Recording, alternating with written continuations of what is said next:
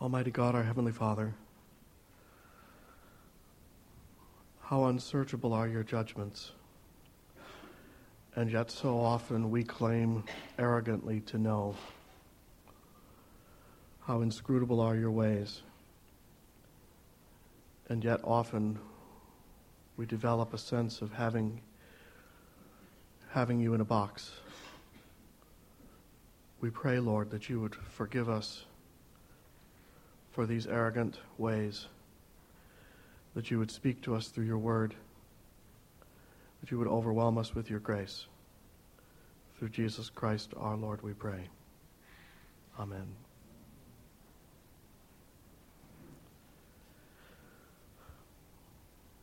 People of God.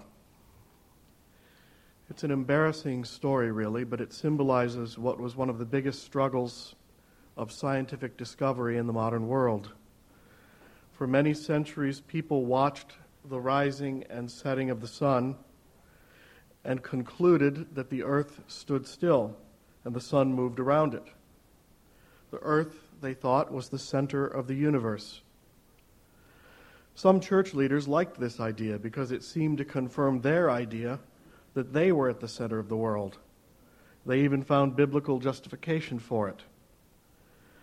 But then, less than 500 years ago, Polish astronomer Nikolai Copernicus challenged this idea. He argued that the sun is at the center of the solar system and the earth revolves around it. Most people found this idea reprehensible. Church leaders called him a heretic. They all wanted desperately to believe that they were at the center of the universe and that everything else revolved around them. It's the histor- historical equivalent of being a teenager. In reality, this is actually a very human problem. Foreigners tell us that we Americans think that we're at the center of the world. Environmentalists warn us that mankind is entirely self absorbed and it will lead to our destruction. In spiritual circles, the tendency is for those who think they've heard the good news of the gospel, it's easy for them to slip into this notion that we are the only people who really matter to God. When it comes to the Jews, then, we have a problem. Because when we read our Old Testament, we see that they were called to be God's people. But now we are. And it seems to most of us that both can't be true. And so some Christians teach a replacement theology the Jews have screwed up so badly as God's people that they've been simply replaced by the church. You snooze, you lose. Their day in the sun is over. Other Christians see that Jews are so integral to God's plan that it even shapes their world politic. I don't know if you're aware, but back in the 1980s, the author Hal Lindsey, who wrote the, the late great Planet Earth, was a political advisor to the White House on national policy toward Israel. Some Christians are of the mentality that in order to hasten Christ's return, Americans need to lend tacit and unquestioned support to the policies of the current state of Israel, never questioning even when they act unjustly, even when they trample on the rights of Palestinians, some of whom are Christians, by the way. It's easy, easy for us to forget in our end times zeal that neither the prophets, the Jewish prophets, nor Jesus spared the people of Israel when they were guilty of injustice or inhumanity toward their neighbors. They warned of God's judgment again and again.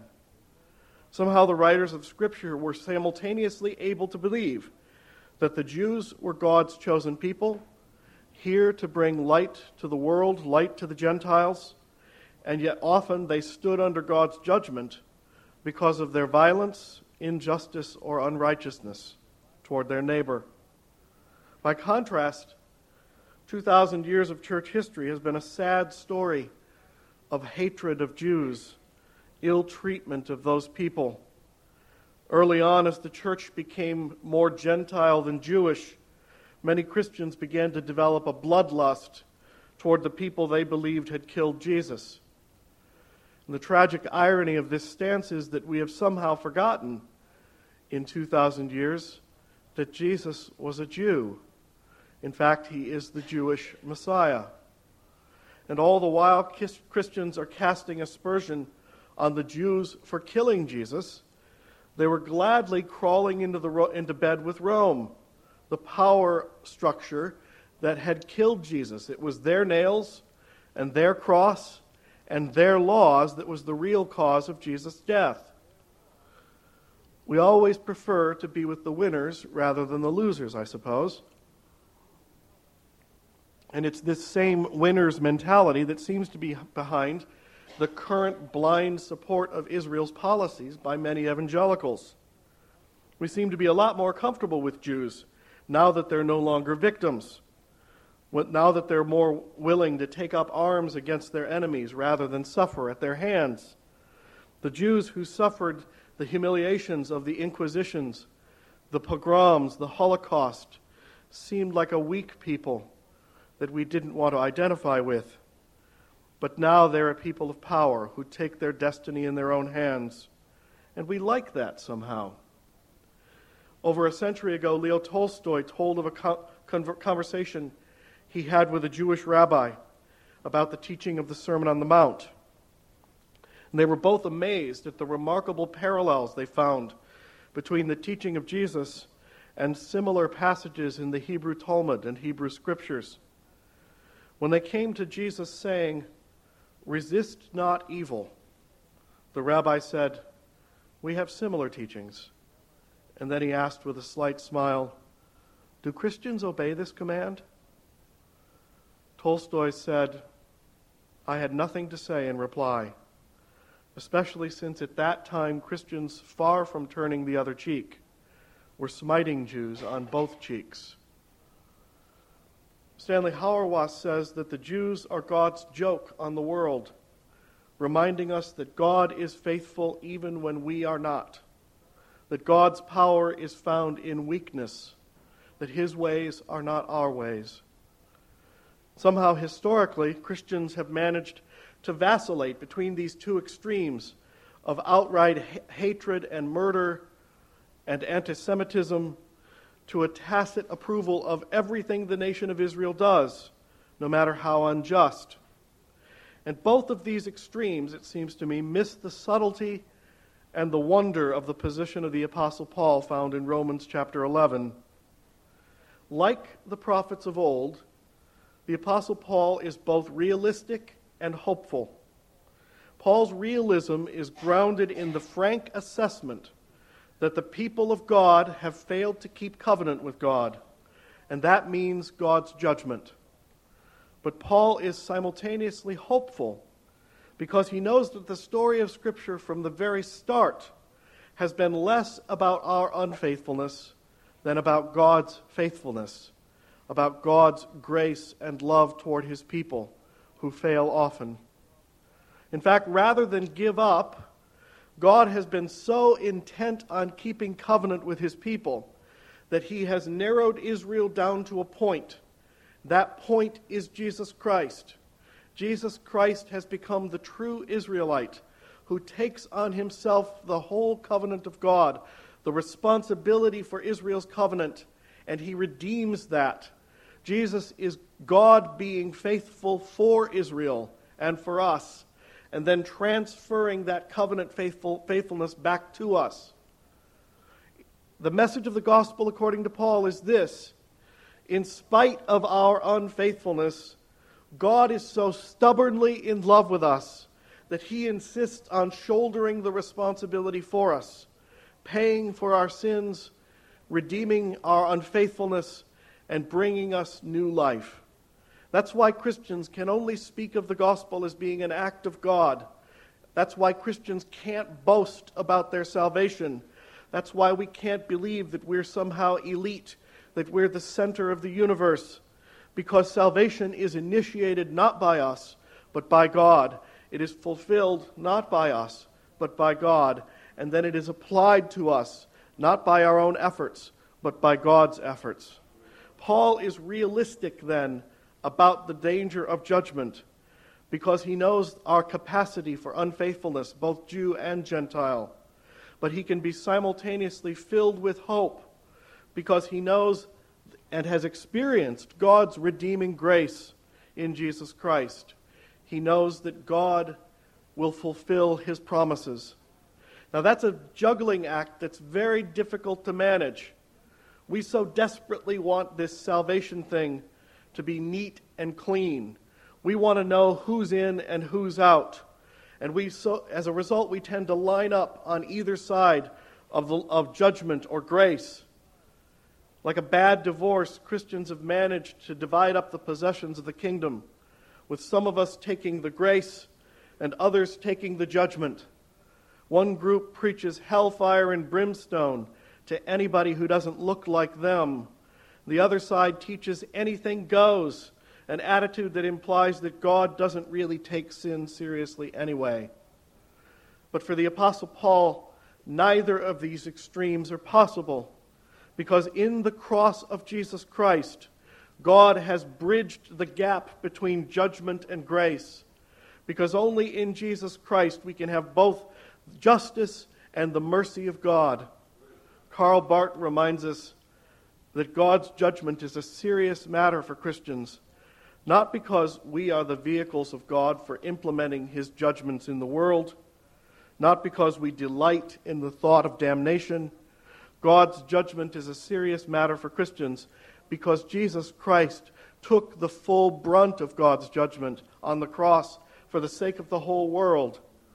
Likewise, Barth reminds us that grace, the grace of God, is a serious matter for Christians as well, not merely because it's been lavished upon us and nobody else, but because in Jesus Christ, the love and grace and mercy of God is offered to the entire world.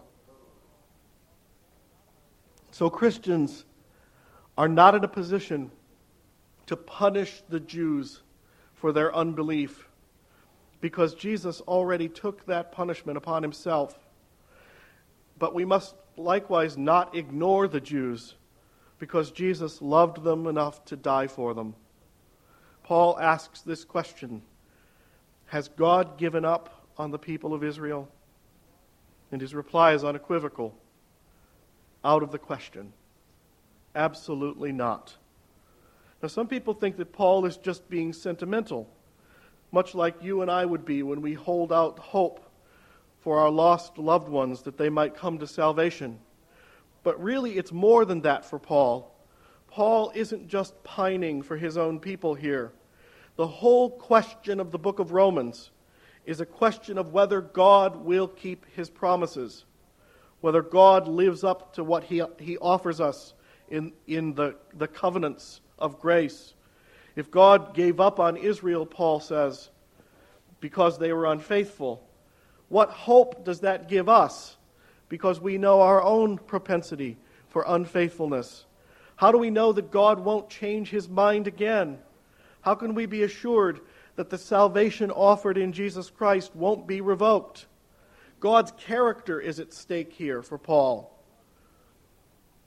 In the city of Rome in the late 40s of the first century AD, Emperor Claudius had the Jews expelled. He drove them out of Rome.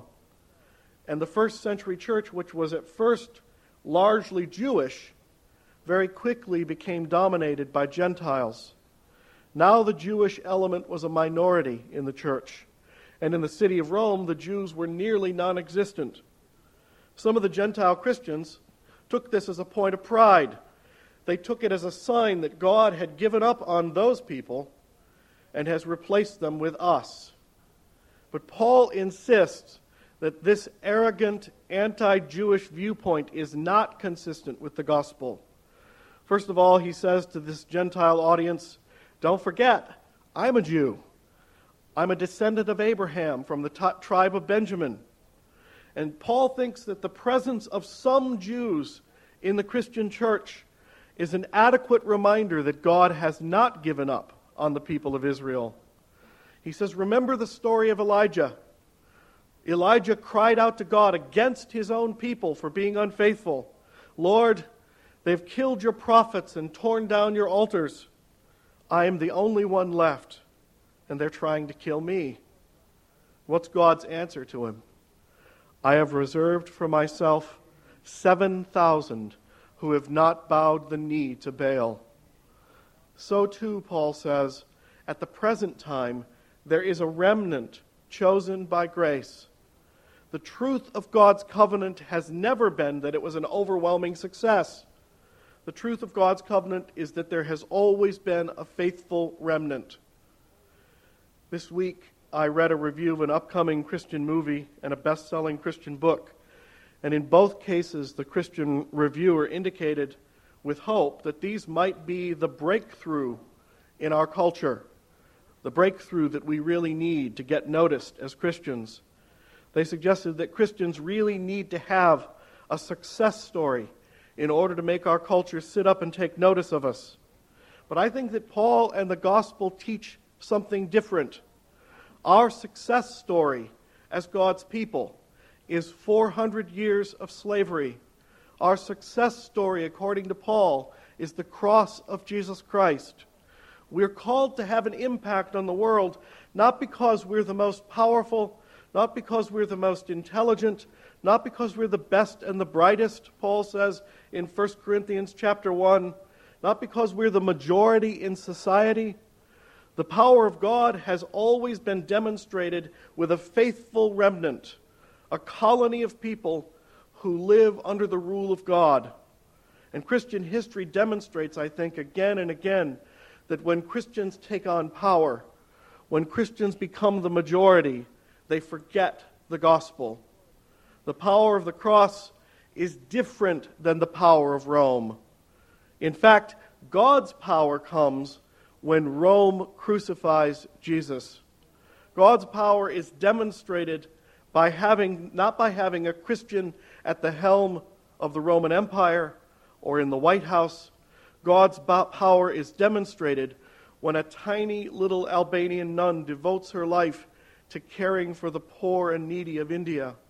God's power is demonstrated when a poor black Baptist preacher calls his people to cry out for justice while responding nonviolently to their oppressors. Paul says that the current unbelief of Israel has a purpose to bring jealousy among the Israelites. And yet that jealousy will not be evoked with our force, our forceful ways, with our arrogant ways. They need to see something different about people who have come under the mercy of God. This gives Gentiles an opportunity for Gentiles to come into the kingdom to permit those wild branches to be grafted into this gnarled old olive tree of Israel. But then those branches of Israel, which were broken off through unbelief, will once again, Paul hopes, be grafted in. Paul says they did not stumble so as to, be, to fall beyond recovery. In Paul's mind, once the fullness of the Gentiles has come in, once Gentiles have responded to the grace of God, this will create a glorious opportunity for the return of Israel. And so Paul says with, with real hope if their transgression means riches for the world, and their loss means riches for the Gentiles, how much greater riches will their fullness bring? The mystery of God revealed in Jesus Christ God's judgment becomes an opportunity for grace. Paul says, You Gentile Christians, don't be arrogant about your salvation. You could be broken off just as easily if you forget to be faithful. For God has used Israel's stumbling in order to bring you the hope of grace. But even then, Paul says, God has not given up on Israel. It is not in the nature of God to give up. Now, we want things to be a lot neater than this. We just want to know who's in and who's out.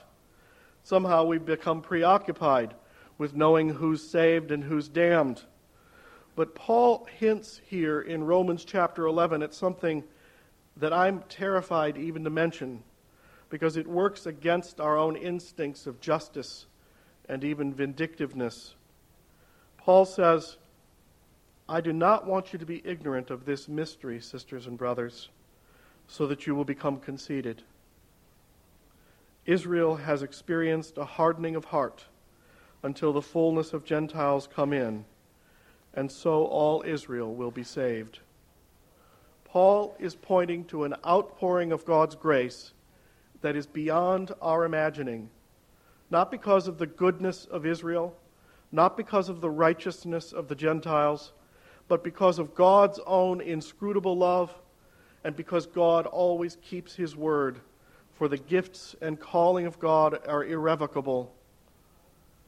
I think Paul is hinting here, and I might get stoned for saying it, that we had better brace ourselves for the fullness of God's grace. It will surprise every one of us. The extent to which God will offer salvation to humankind might overwhelm and astonish every one of us. We know already that our salvation has come to us in spite of our rebellion, against reason, and against all hope. Paul says, Get ready, brace yourself. God isn't finished surprising us with how far his love can reach. And so Paul says in Romans 11, just as you were in the past disobedient to God, and have received mercy through their disobedience, so in the same way they are disobedient, so that now through the mercy shown to you, they may receive God's mercy as well. For God has imprisoned all people in their disobedience, so that he might have mercy on them all. It's hard to know what Paul means when he says all but I think he's hinting at something magnificent that is often not part of our gospel understanding. He says that this is beyond our understanding, our comprehension.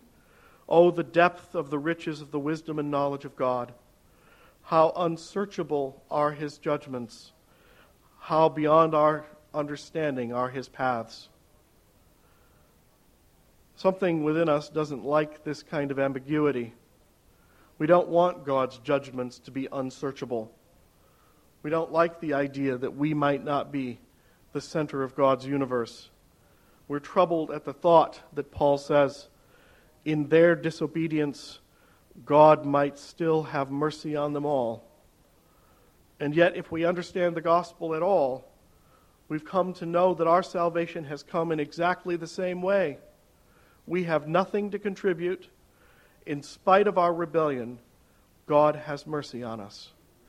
What Paul says is that God's ways are beyond us, that his judgments are unsearchable, and that we live with hope that everything that exists comes from him, exists through him, and exists for him, and to him belongs all glory. God intends to bring about his glory in offering salvation to everyone. I read a story this week of a young girl named Christina who left her poor Brazilian village for a better life in the big city. Her mother's heart was broken because she knew the dangers and temptations of the city and what her beautiful daughter might be brought to in order to survive. So the mother took what little money she had and purchased a bus ticket for Rio de Janeiro. And in the city, she went to a photo booth, took hundreds of small black and white photos of herself until her money ran out. Armed with these photographs, the mother went into seedy bars, nightclubs, hostels, any place her daughter might go to find money to survive and that each of these filthy places, the mother posted this tiny photograph of herself with a note written on back. When she finally ran out of photos, she had to return to her village without her daughter. Months passed and nothing was heard. But then one night, her daughter, Christina, found herself coming down the stairs of a squalid hotel having sold herself to a man to buy food. And her eye caught a familiar face, a photograph stuck to a mirror. When she picked up the photograph and turned it over, on the back was written the, an invitation Whatever you have done, whatever you have become, it doesn't matter. Just come home. And she did. Paul says that Jesus is the very image of God, crucified for the salvation of the world. And on the cross, God has written this invitation an invitation to every one of us, Jew and Gentile alike. Whatever you have done, whatever you have become, it doesn't matter. Just come home. In the name of the Father, and of the Son, and of the Holy Spirit. Amen.